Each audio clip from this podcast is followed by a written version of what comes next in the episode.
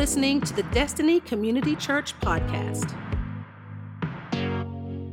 Last week we began a new series called Eyewitness, and we are specifically exploring the, the appearances of Christ to the early believers during the first 40 days after the resurrection. This is important. This is important. I feel like the validity of our faith, of our, our foundation in Christ, depends on those 40 days. Because you and I probably would not be believers today without those 40 days, because the men and women who committed their, their lives to the spread of the gospel, the early church, it, it's what happens during those 40 days that gives them the boldness to accomplish uh, what, what Christ called them to do. And so you have to understand that these men and women, there's no other way to put this, they were cowards before the resurrection. After the resurrection of Christ, there was a boldness that took over them, and it occurs during this 40 days. During this 40 days, and it has to be that they saw a risen Christ. They saw Jesus alive, and that was enough to build their faith that, that many of them put their lives on the line for the cause of Christ. You don't, that doesn't happen unless you see a resurrected Savior. And so I believe that that 40 days and, and the eyewitnesses to that, I think it's so important to our faith. Last Sunday, we looked at the first appearance of Jesus after the resurrection. And, and I told you that rather than dismiss the four gospel accounts because of their differences, as some people like to point out, what you have to do is you have to realize that we've got four accounts and, and we've got to piece them together. There's four observations give us a timeline of what happened. Rather than saying, well, they're, they're a little different from each other, so none of it can be true, no, you're, you're, you're asking four different uh, observations, their, their, their uh, view of it. And so we piece those, those items together and it gives us the timeline. And we went through that timeline last week. And we figured out that Mary Magdalene was the first to see Jesus alive, though she was permitted, or, or not permitted rather, to touch him. She, she was, Jesus said, Don't touch me.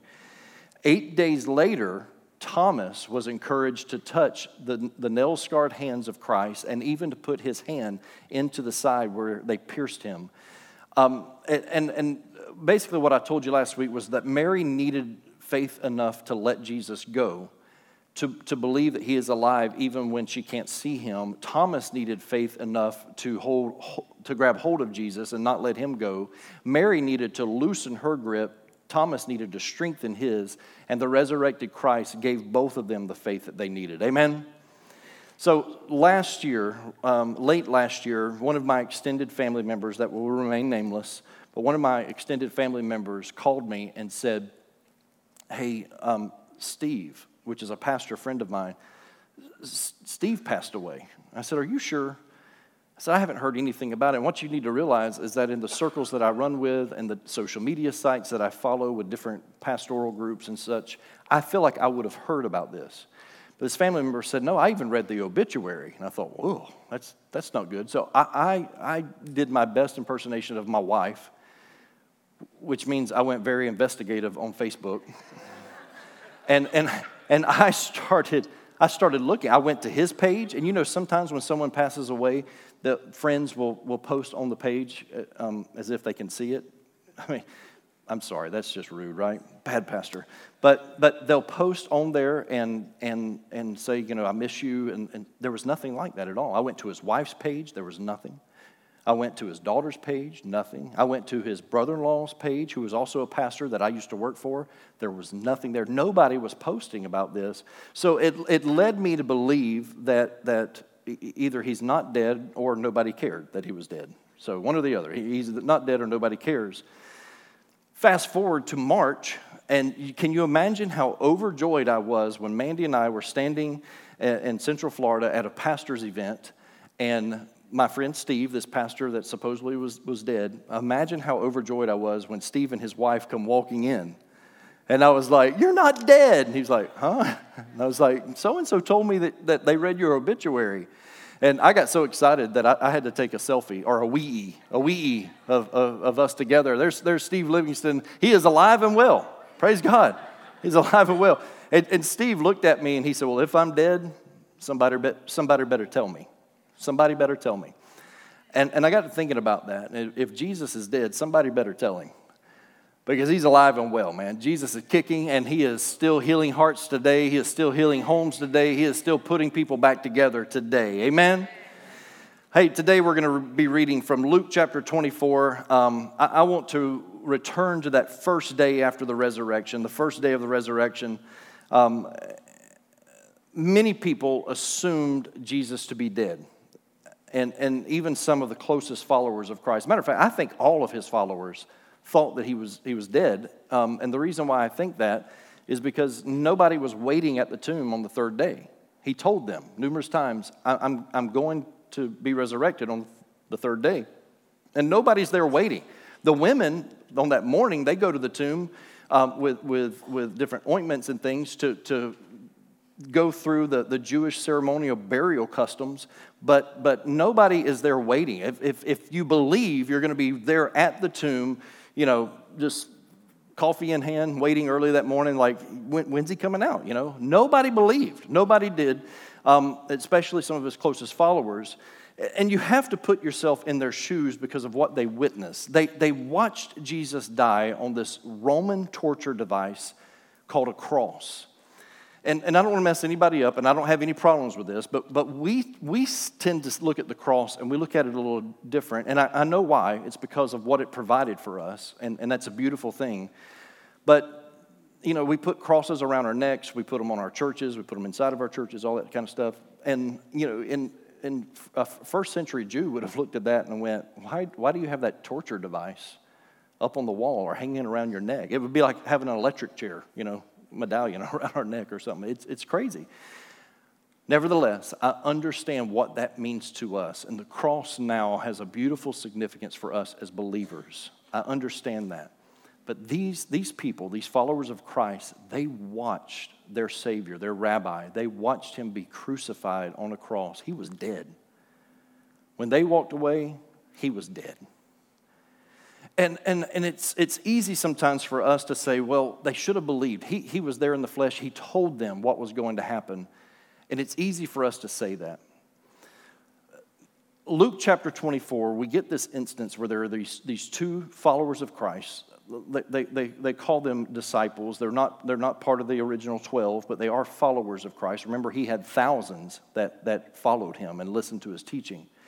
We know the name of one of them. We do not know the name of the other one. But these two are no different than the rest. They, they are, are walking along a road to Emmaus, and, and they are just disheartened. Their rabbi, their teacher, has been crucified, he has been killed. And I want us to pick it up in Luke chapter 24. Here's what we're going to do. We're going to start with verse 13. If you will, just leave your Bible or your digital device open. I'm going to be stopping and starting quite a bit throughout this, if you'll just stay with me. Luke 24 starting with verse 13. It says, That very day, two of them were going to a village named Emmaus, about seven miles from Jerusalem. And they were talking with each other about all the things that had happened. Pause. These two followers of Christ are conversing about all of the disheartening events that have transpired over the past week in Jerusalem, specifically the, the, the last three days in Jerusalem. And so they, they are talking about these things. Verse 15 says that while they were talking and discussing together, Jesus himself drew near and went with them, but their eyes were kept from recognizing him. So they can't see him. They, they, they, they see a man there, but they do not know that it's Jesus. Verse 17 says, and, and he said to them, What is this conversation that you were holding with each other as you walk? And they stood still, looking sad. So they're walking, and, and Jesus, that they do not know is Jesus, he says, What is this that you're talking about? The Bible says that they stopped in their tracks. And they just looked and they, they, were, they were downhearted. They were sad. Verse 18 says, Then one of them, named Cleopas, answered him, Are you the only visitor to Jerusalem who does not know the things that have happened there in these days? Have you ever been frustrated in, in, in a situation and, and you get short with someone? No, just me? Okay. Um, you know what it's like. You're frustrated in the moment, and so you, you just, you just kind of lose it for a moment. That's what happens. We see this played out right here uh, when, when uh, they said, are, are you the only visitor to Jerusalem? Like, are you the only person who does not know the things that have happened there in these days? And he said to them, What things? I love God. I love God. That sometimes he'll just, he'll just ask these questions that it seems so redundant, right? And, and, and, Jesus does that. He was like, What things? And it's not that he doesn't know what happened. I mean, it, it happened to him. It's that he wants to know if you know what really happened. He's wanting to know what you believe in that moment. And so he says, What things? And they said to him, Concerning Jesus of Nazareth, a man who was a prophet, mighty indeed in deed and word before God and all the people, and how our chief priests and rulers delivered him up to be condemned to death and crucified him. But we had hoped. We're going to stop there just for a moment. We're going to pick it back up in a moment, but, but we need to talk about that. But we had hoped. Therein lies the problem. We had hoped. Have you ever had hope that God was going to do something the way that you thought He should do it? And He didn't do it? But we had hoped. You see, church, unholy hope is the kryptonite for many Christians.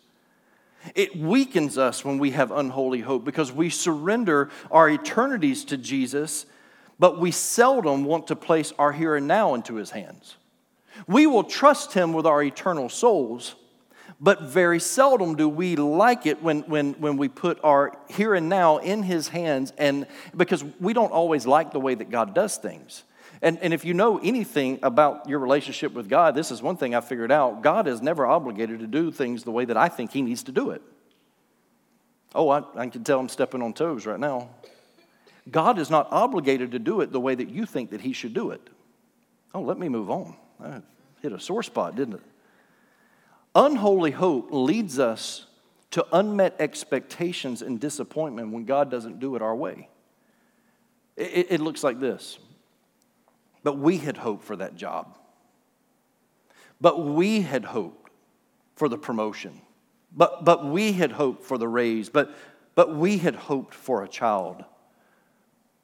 Maybe it's a little bit more personal.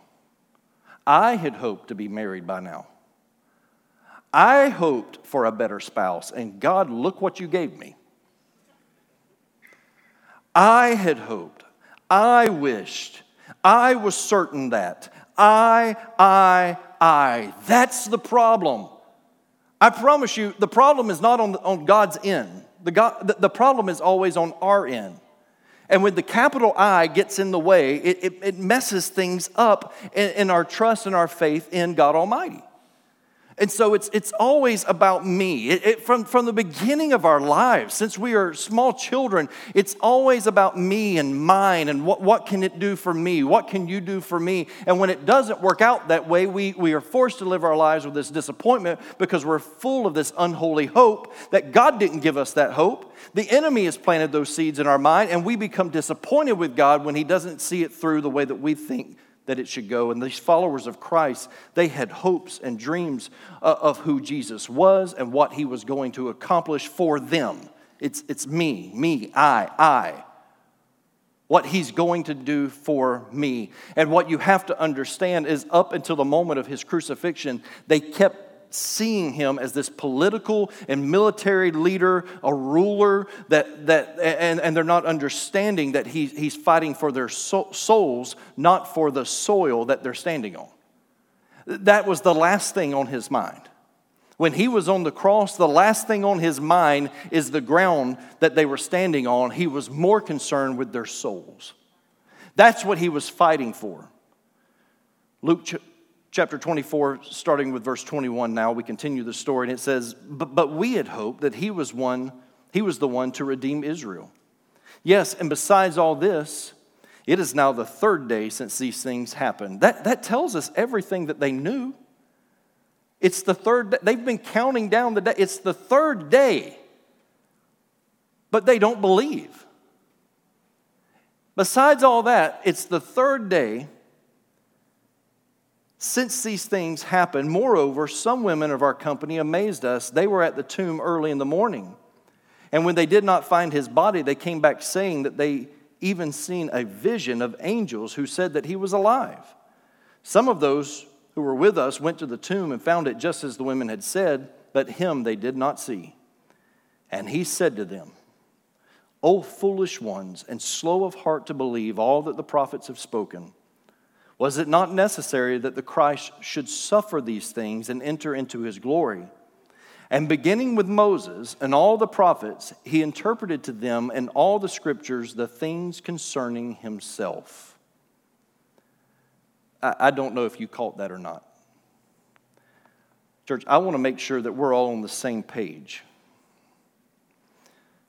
I, I need you to understand how long this Bible study was. They're traveling from Jerusalem to Emmaus. It's a seven mile journey on foot. They did not arrive in a car, it was not a seven to 10 minute drive. How, how many of you, just show of hands for this, how many of you walked to church today? You did not come in a car, you actually walked to church. Raise your hand. I didn't think so. We have that luxury, right? Seven, seven miles for us is nothing. Seven to 10 minutes, we can get there depending on how fast we drive. Some of you can make it in five. I understand. At a normal walking pace, this is a two and a half hour walk from Jerusalem to Emmaus. I've been there, I've seen the terrain. It probably took longer than that because of all the hills and the countryside that they had to walk through.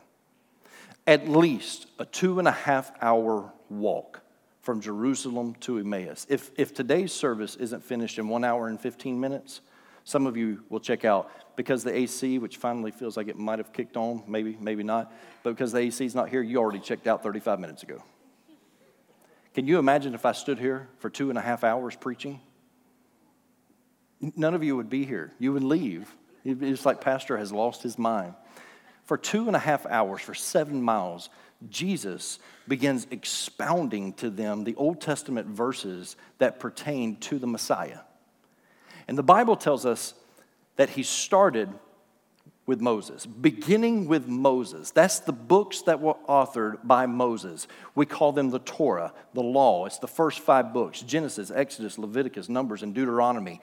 He starts with the books of Moses. Maybe, maybe he went all the way back to, to Genesis 3 and 15, and uh, where God says to the serpent, and, and, I will cause hostility between you and the woman, and between your offspring and her offspring. He will strike your head, and your, you, you, you will strike, or he will strike your head, and you will strike his heel. You know, that, that, that's the, the curse that he put onto the serpent for misleading uh, um, uh, Adam and Eve. Maybe, maybe Jesus, maybe Jesus started quoting from Exodus chapter 12, which we know is, is the first Passover, where they had to have the blood of the Passover lamb on the doorposts. Maybe he took them there because just, just at the beginning of his ministry in John 1 and 29, uh, as he's going to be baptized by his cousin John, John looks at him and says, Behold, the Lamb of God who takes away the sin of the world. Maybe they started putting two and two together there the, the Passover lamb and, and, and the Lamb of God that John spoke about. Maybe he took them to Exodus chapter 16, which, which is manna from heaven, where God supplied bread from heaven in order for them not to starve to death in the wilderness. And, and, and we know in John 6 and, and 35, Jesus said to them, He said, I am the bread of life. Whoever comes to me shall not hunger, and whoever believes in me shall never thirst. So he says, I'm the bread of life. I am. Just as God supplied the manna from heaven, I am the, the, the, the, bread of life. But then he talks about they'll never thirst again, which would probably lead them back to Exodus chapter 17, where they, they, they received water from a rock and he was the living water. Maybe Jesus took them to the book of Leviticus that, that, that God gave to Moses. It's the Levitical law, it's, it's, it's all of the, the, the procedures that they would have to do as Levitical priests. But, but within those pages, it, it would say in Leviticus 17 and 11, For the life of the flesh is in the blood, and I have given it for you on the altar to make atonement for your souls, for it is the blood that makes atonement by, by the life. Or maybe he took them to Deuteronomy 18 and 18 that says, I will raise up from them a prophet like you from among their brothers, and I will put my words in his mouth, and he shall speak to them all that I command him. If you remember, Jesus said that publicly. He said, I, I can't even say anything unless the Father gives me permission to say it. He said, I only speak what the Father says. And so maybe, maybe as he led them through that, through that they were having some remembrances of things that, that their, their teacher, their rabbi had said. But that's just a few of the references from the books of Moses. The Bible says that Jesus didn't stop there. He started with the books of Moses, but then he dives into not a few, but all of the prophets, is what it says. He begins leading. This is a long Bible study.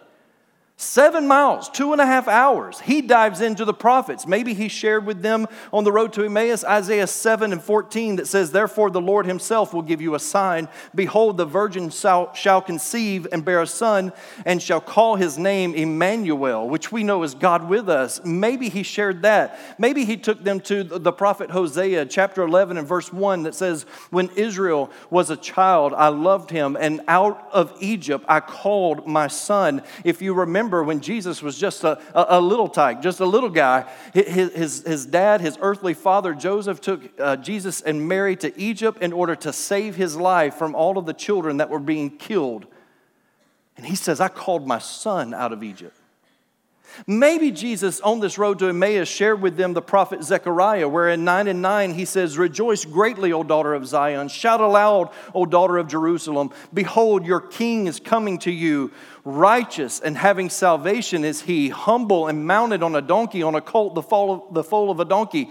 Just a week earlier, Jesus rode into Jerusalem on a donkey. Or maybe he took them to Isaiah 53 and 5. This should be an awakening moment.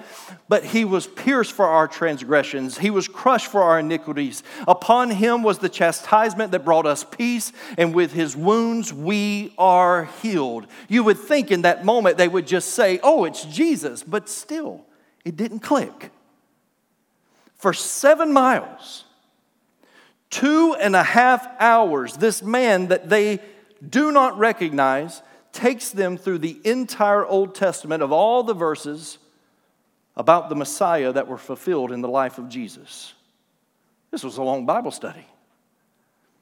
And as he talks, we know that something starts stirring within them. They can't quite pinpoint it. They're, they're going to tell us this later. They can't quite pinpoint it. The voice sounds familiar, maybe. Maybe it was his mannerisms. Maybe that, that was ringing a bell with them.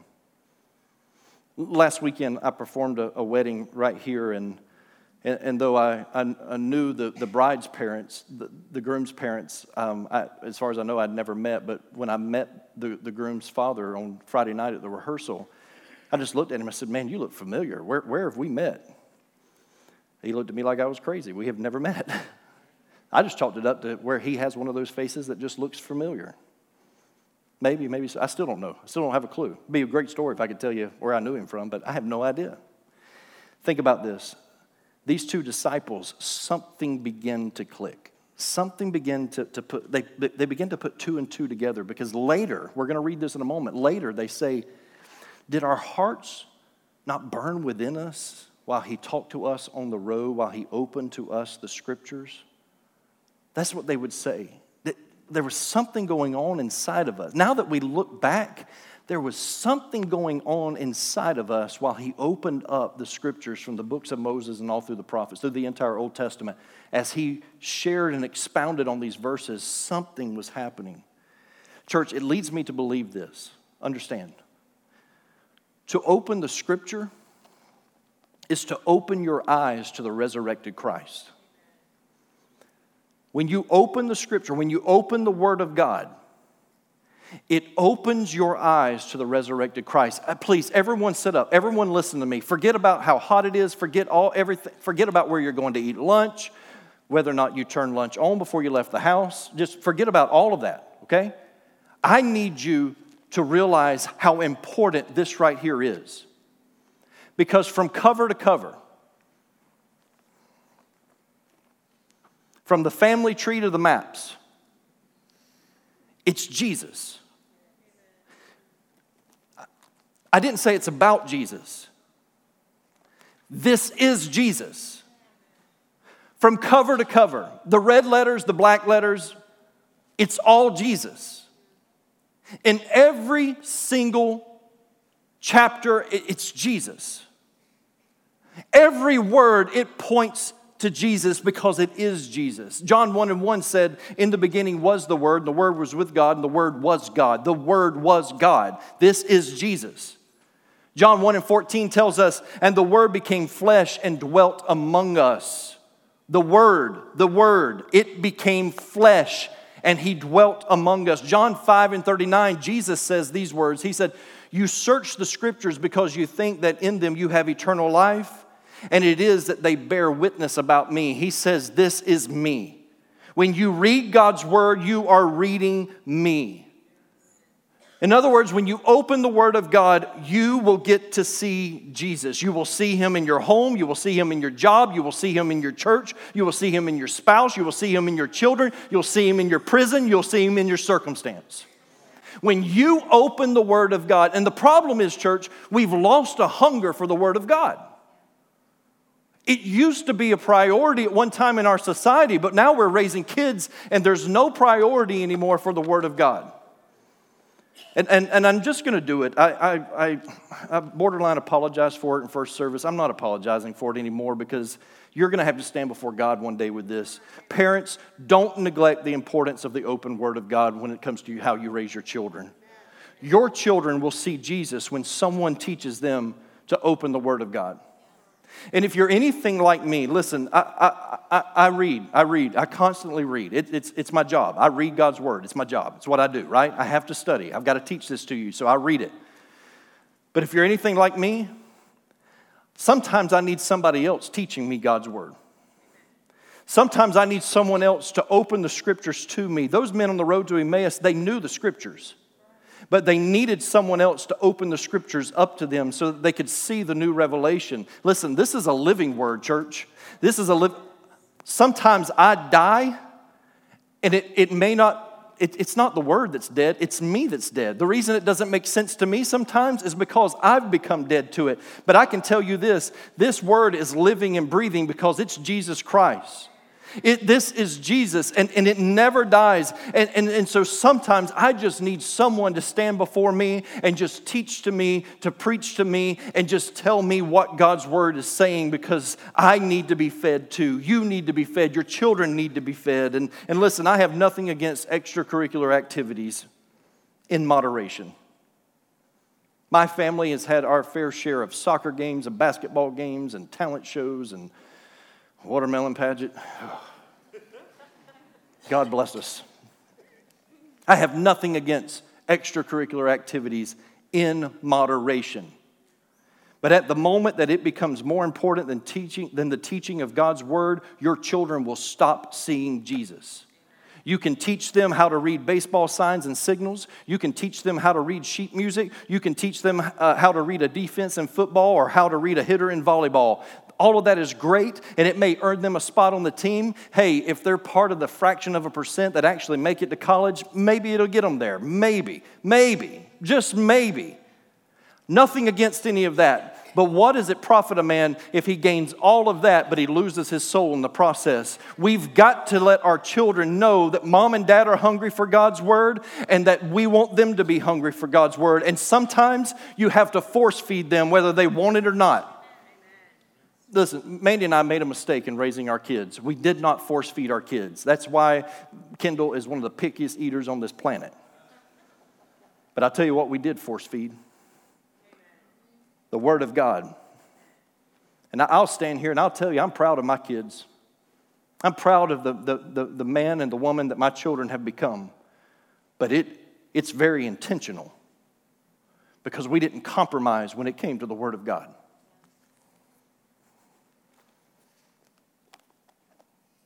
Men of God, women of God, please listen to me. Don't neglect how someone opening the scriptures up to you can help you see Jesus more clearly. One of the tragedies of our post pandemic society is that there are men and women and families, even, that they, they once were so full of faith and they loved the church and it only took 10 weeks to tear that down. 10 weeks. 10 weeks without gathering together with God's people and hearing the scriptures expounded upon. I know we did church online, and I also know that half of you turned it off halfway through. I could see the numbers. I didn't want to teach to a camera. You didn't want to listen to church on a camera. I get it. I understand that. But understand how that separation, and that's here, that's here in Alachua County, 10 weeks. There's other places that, that still they're struggling with this. We have to understand that hearing the scriptures expounded upon, that when, when that was push, pushed away, when that was forbidden for us, some people, they lost the priority. They don't question their knowledge of Jesus, they still claim him as their Savior. But in their everyday circumstances, they can't see him. Why? Because he's revealed through the scripture. Faith comes by hearing, and hearing by the word of God. And when you, when you are not hearing the scripture being preached, when you're not hearing the scripture being taught, you suffer. Your family suffers. And, and I'm watching homes that are being torn apart right now. And, and, and what I can do is I can pinpoint back to, to, to 10 weeks that, that they did not come to church. None of us came to church. And, and, and they never returned back because there was no longer a hunger there. These men, walking on the road to Emmaus, they had walked and talked with Jesus before his crucifixion, yet they could not recognize him as he tried to converse with them. But I want you to notice something. Jesus did not question their knowledge, he didn't question their ignorance. It wasn't about what they knew or didn't know. He didn't say, How slow of heart for you to understand the prophets. That's not what he said. He didn't say, How slow of heart for you to understand the prophets, to understand the scriptures. No, what he said was, how slow of heart to believe. It's not that they didn't know it, it's that they didn't believe it. I already told you this. In three days, I will rise again. Nobody's there to witness it. Nobody is there. Not one believer is there. They didn't believe it, and Jesus calls them out on it. He says, How slow of heart to believe. He didn't condemn what they didn't know, he questioned what they knew but didn't believe. And Jesus told them so many times how he was going to rule and reign, and they did not want to believe it. Many people know the word of God, but do they actually believe it? Luke 24, verse 28. Let's continue with this story. So they drew near to the village to which they were going. He acted as if he was as if he were going farther. Now, have you ever had God do that to you? You're in the middle of a tragedy. You're battling a little depression. You're going through it mentally. And it, it just seems like God just wants to pass you right on by. He acted as if he were going farther, but they urged him strongly, saying, Stay with us, for it is toward evening, and the day is now far spent. So he went in to stay with them. When he was at table with them, he took the bread and blessed and broke it and gave it to them. And their eyes were opened and they recognized him and he vanished from their sight. They said to each other, Did not our hearts burn within us while he talked to us on the road, while he opened to us the scriptures? And they rose that same hour and returned to Jerusalem. They just got to Emmaus, but they just saw Jesus alive. When they finally realized that the, the excitement was so overwhelming, they packed their stuff and took off seven miles, two and a half hours, right back to Jerusalem to tell everybody. That, and they rose that same hour and returned to Jerusalem, and they found the eleven and those who were with them gathered together, saying, The Lord has risen indeed and has appeared to Simon. Then they told what had happened on the road and how he was known to them in the breaking of the bread. This, my friend, this, this is the bread of life. It's Jesus. It's the bread of life. And when we break bread together every Sunday right here, the, the scriptures that come alive to us, whether it's me preaching or, or one of our other pastors preaching or a guest speaker preaching, when, when we hear God's word being taught, it's the breaking of the bread, and this is how we get to see Jesus. Let me, let me land this plane, okay? Let's, let's, let's, let's get out of here. I love how Jesus, though, he goes from being a guest for dinner to taking on the role as host. Let me show you. This past Friday night, we were invited over to my son and daughter in law's house for dinner. I'm, I'm very picky about my spaghetti, as I've mentioned. My wife had to learn how to make spaghetti like my mom. I can tell you this my daughter in law has learned to make spaghetti like my wife. This is a good thing. It was great.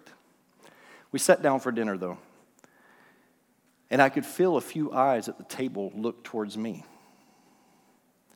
I looked at Mandy and I said, This isn't my house.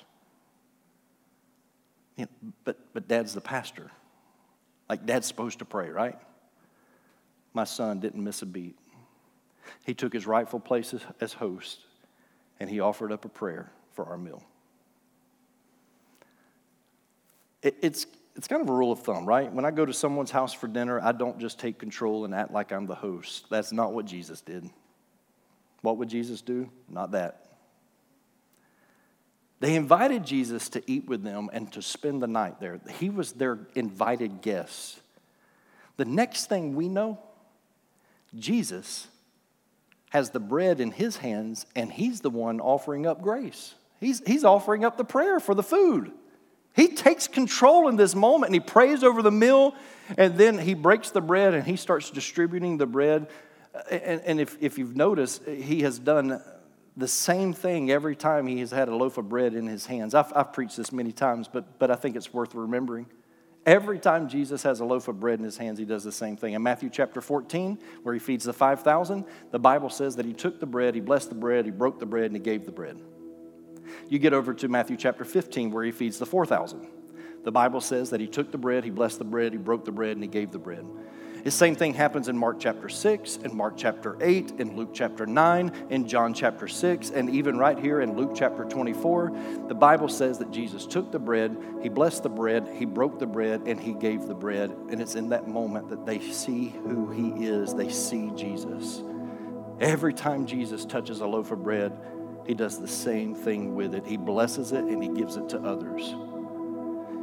Church, when Jesus is allowed to be the host of the home, that's when you'll see Jesus for who he is. If your home is struggling, if it's hard to believe right now, if your faith is wavering, it's probably because you have not allowed Jesus to become the host of the home. He's not wanting to be the guest. He just proved that to us in Scripture. When you invite Him in, He wants to be Lord of all, not Lord of some. Jesus wants to be Lord of all. And, and, as we've said, we have no problem putting our eternal salvation in His hands. Our eternity, Lord, our souls, they belong to you, but don't you touch my wallet. Lord, my soul is yours, but stay out of my relationships. Lord, my soul is yours, but I'm going to raise my kids the way I want to raise my kids, not according to your standards. You see what I mean? And, and, and God wants to come in, Christ wants to come in. He wants to sit at the head of the table. He wants to take the bread, He wants to bless the bread, He wants to give it. He wants to be Lord of all not Lord of some. Every aspect of our lives, He wants us to trust Him with it. Now, I want you to notice the contrast of this story, and I promise you, I'm ending. This is it. When they first started the journey on the road to Emmaus, they could see Jesus with their eyes, but they could not recognize him. You fast forward seven miles two and a half hours later. And they recognize him even when he vanishes from their sight and they can't see him. This is one end of the spectrum from to the other, right? They can see him but not recognize him. He vanishes and they know that it's him. It almost feels like to me that these appearances, they, they kind of are thematic. It's almost like Jesus is getting his believers ready for him to ascend to the Father. and leave the ministry in their hands, and, and He wants to build their faith. So He is making Himself known in these moments so that they will live the rest of their lives committed to the cause of Christ. Maybe it's just me. Maybe that's what I'm seeing. At first, he's with them and they can't see him. Eventually, he is no longer physically present, but they can see him so clearly. And here's what I know about this road to Emmaus the road to Emmaus, it may have been the road to Emmaus, but the journey was to Jesus. Every step that they took on that road, they were closer to Jesus. You see, you may not understand your journey. You may not get why, but if you will allow Him to, and you allow the Word of God to be open to speak into your life, every step of that journey, it gets you closer to Jesus. To seeing Jesus, to Him, the resurrected Christ being revealed even in, in the middle of your circumstance. You see, you might have thought that, that you were taking a journey or a, on a path to, to a divorce lawyer. But if you allow the Word of God to, to, to be open and to be taught and to be, to, to, to, be breathed into your life, if you will partake of the bread of life as it's presented to you, every step that you take, it just gets you that much closer to seeing Jesus. You, you, you might think that, that this journey that you're on right now, that, that you are striving, striving for the promotion for the job of your dreams, and you just think, man, if I can just land that, and disappointments all along the way. But what you have to understand is, you're not on a journey to a promotion. Every step, if you will allow it to, every step of that journey gets you closer to seeing the resurrected Christ. You might have lost hope. You wanted that child so badly.